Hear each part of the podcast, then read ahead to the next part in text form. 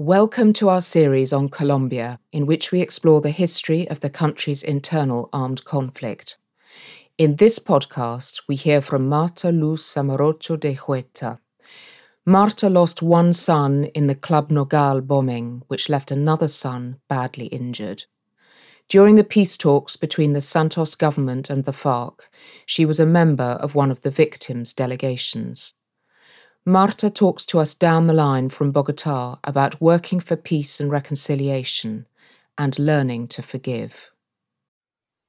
Soy Marta Luz Amorocho de Ujueta. My name is Marta Luz Amorocho de Ujueta. I am at home in Bogota and I am telling you the story of our experience of the Club Nogal bombing by the FARC on the 7th of February 2003.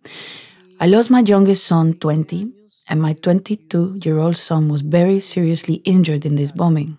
El 7 de febrero de 2000. On the 7th of February 2003, we were watching a film at home with our youngest son, Alejandro. Juan Carlos was in the club with his girlfriend. He called him to see if he wanted to have some food. Alejandro left. We live very close to the club, two blocks away. The moment Alejandro went through the door of the club, the bomb exploded, so they never met and Alejandro died instantly. Juan Carlos was in the cafe that collapsed, and the beam fell on top of him. He suffered an intercranial lesion, and a month and a half later, he came home like a baby. La vida cambia totalmente. Life had turned upside down. Going from intensive care unit to a funeral doesn't give you much time to think. But God is wonderful, and we trusted He would make things better. We committed Juan Carlos to him, and his recovery began, followed by a series of miracles, I would say. People began to show up, like doctors and nurses, friends, people who had so many ideas and solutions. So we lived one day at a time. Juan Carlos' recovery was amazing. After six months in July, he went back to the university. He was going back to do his 10th semester of electronic engineering. And in August 2004, he graduated with honors. And that is a miracle. Nobody can believe how well he recovered because, well, he couldn't walk, he couldn't control his bowels, he had no memory. And that all happened in one year. Pues el 7 de febrero es el atentado. So, the 7th of February was the day of the bombing, and the 8th of March is International Women's Day. So I was at the military hospital they called me and asked me, What happened to you? Where is your son? The other died. So tell us, what message would you give to women in Colombia today? And well, God made it clear that my words can either make or break a situation. And at the time, I decided to be positive for the sake of Alejandro and Juan Carlos. It's hard to understand.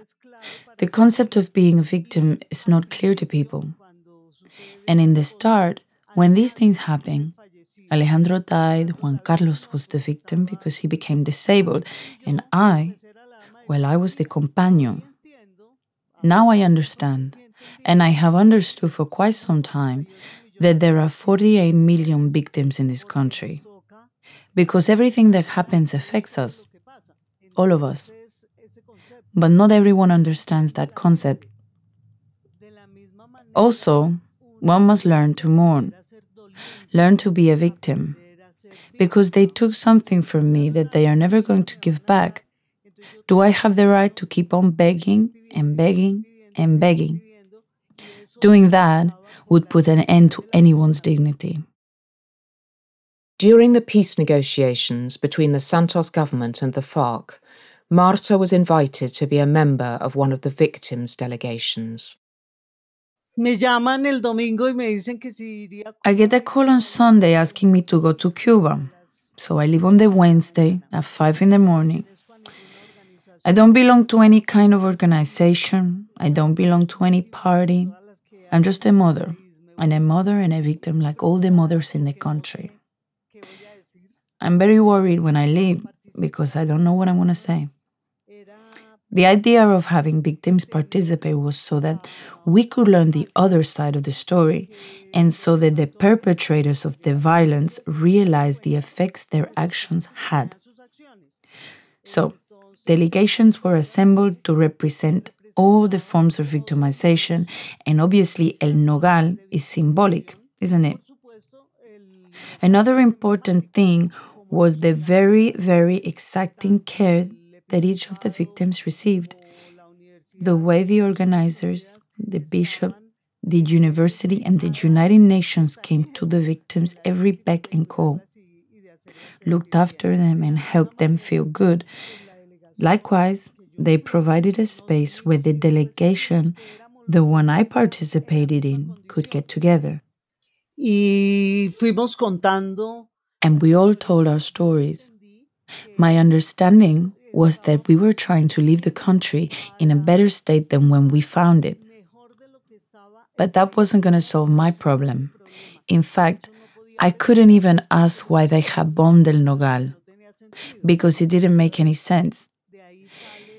And then that is when I said what I said at the time, which was basically that there had been violence in our country for more than 50 years.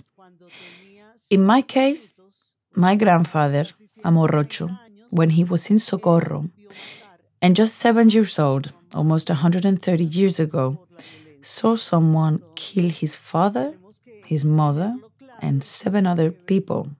So we must be clear about the situation and we must see the reasons why violence happens and keeps on happening, and we must solve the issues so that they don't happen again. There is no other option. All the people must be present, those that experience it and those that witness it, because we're all in this together. And we must all stand up and do everything we can. The truth is essential because without the truth, we cannot obtain justice. El clima que se logró. The environment was very welcoming. Everyone looked after one another in the attempt to build something, to, to try and make something that would work. And anyway, the intention was to find out what had happened because the different forms of victimization obviously have different circumstances.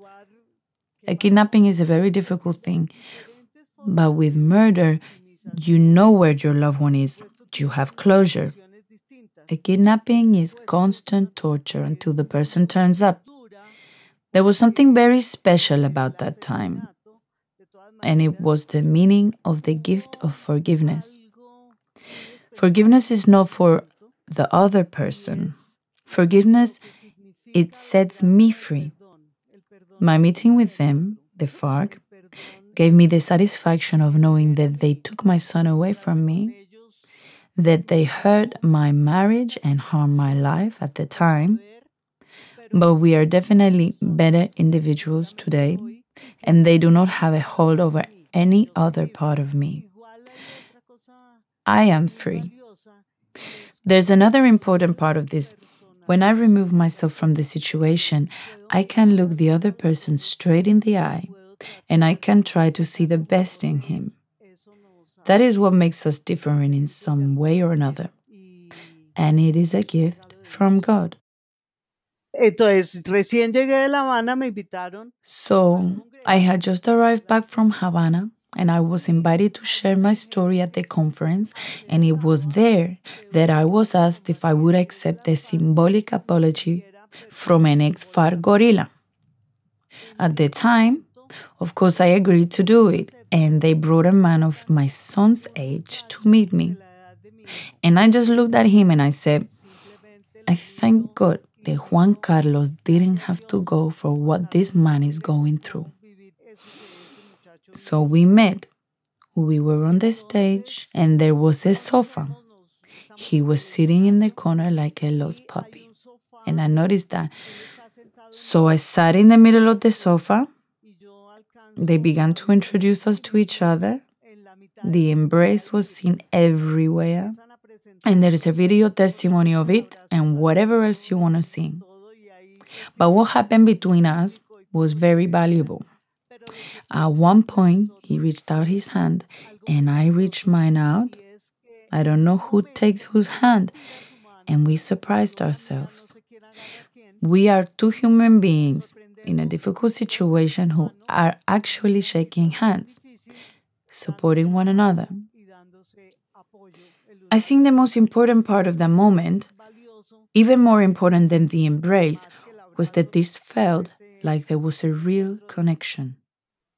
Entonces, So the following year at another conference, I met him again, and I I greeted him with the same warmth with which we previously said goodbye.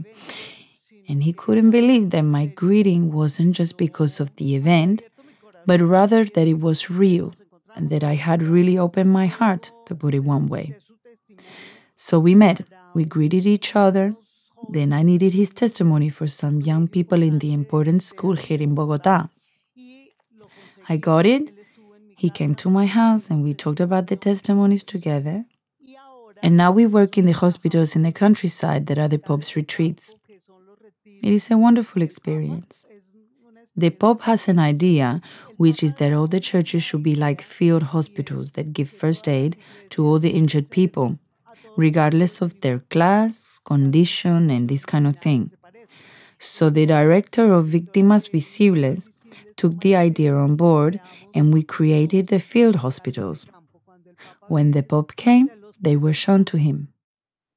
Hace mes y medio, A month and a half ago, we had our first retreat and he was there, and we both gave our testimonies. However, the work that he did on personal growth meant that right now he is working on reintegrating people and giving them the support they need to turn their lives around. That is ultimately what I understand this process to be about. The transitional justice, it must be understood that it's about this kind of opportunity. It's opening that door to allow the other party to make the right choice, to build a community, to build a country, to build a life, not to destroy it. Letting it sow more pain, more anger, more. No, it's not about that. It is about giving and getting the very best out of the other and making it more powerful.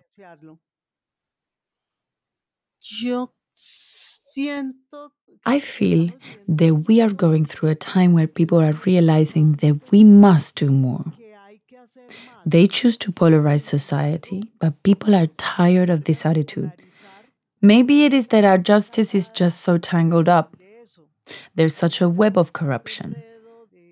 There are many elements to it, but I would think if there was more participation, in fact, if there was more engagement, then people seem to be grasping the fact that transitional justice is that space that allows us to start a new chapter.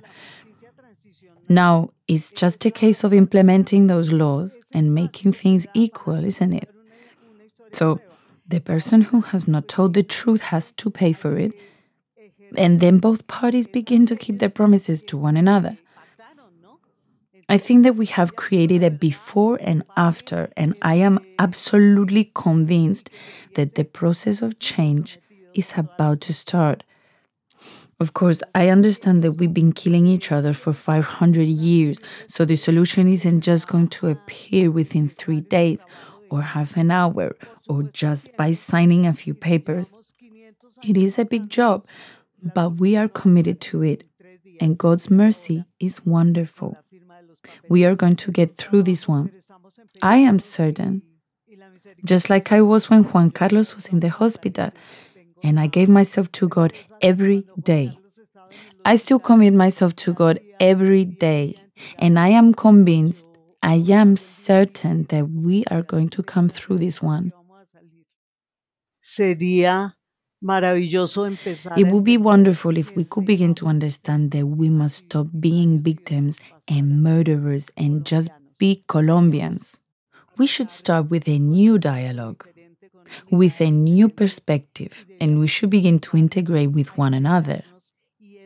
And that would dignify the victims and would really be a tribute to those who have died, so that it doesn't happen again, so that there are no more victims, so that we live in peace and have the peace of mind that we deserve. that future generations deserve.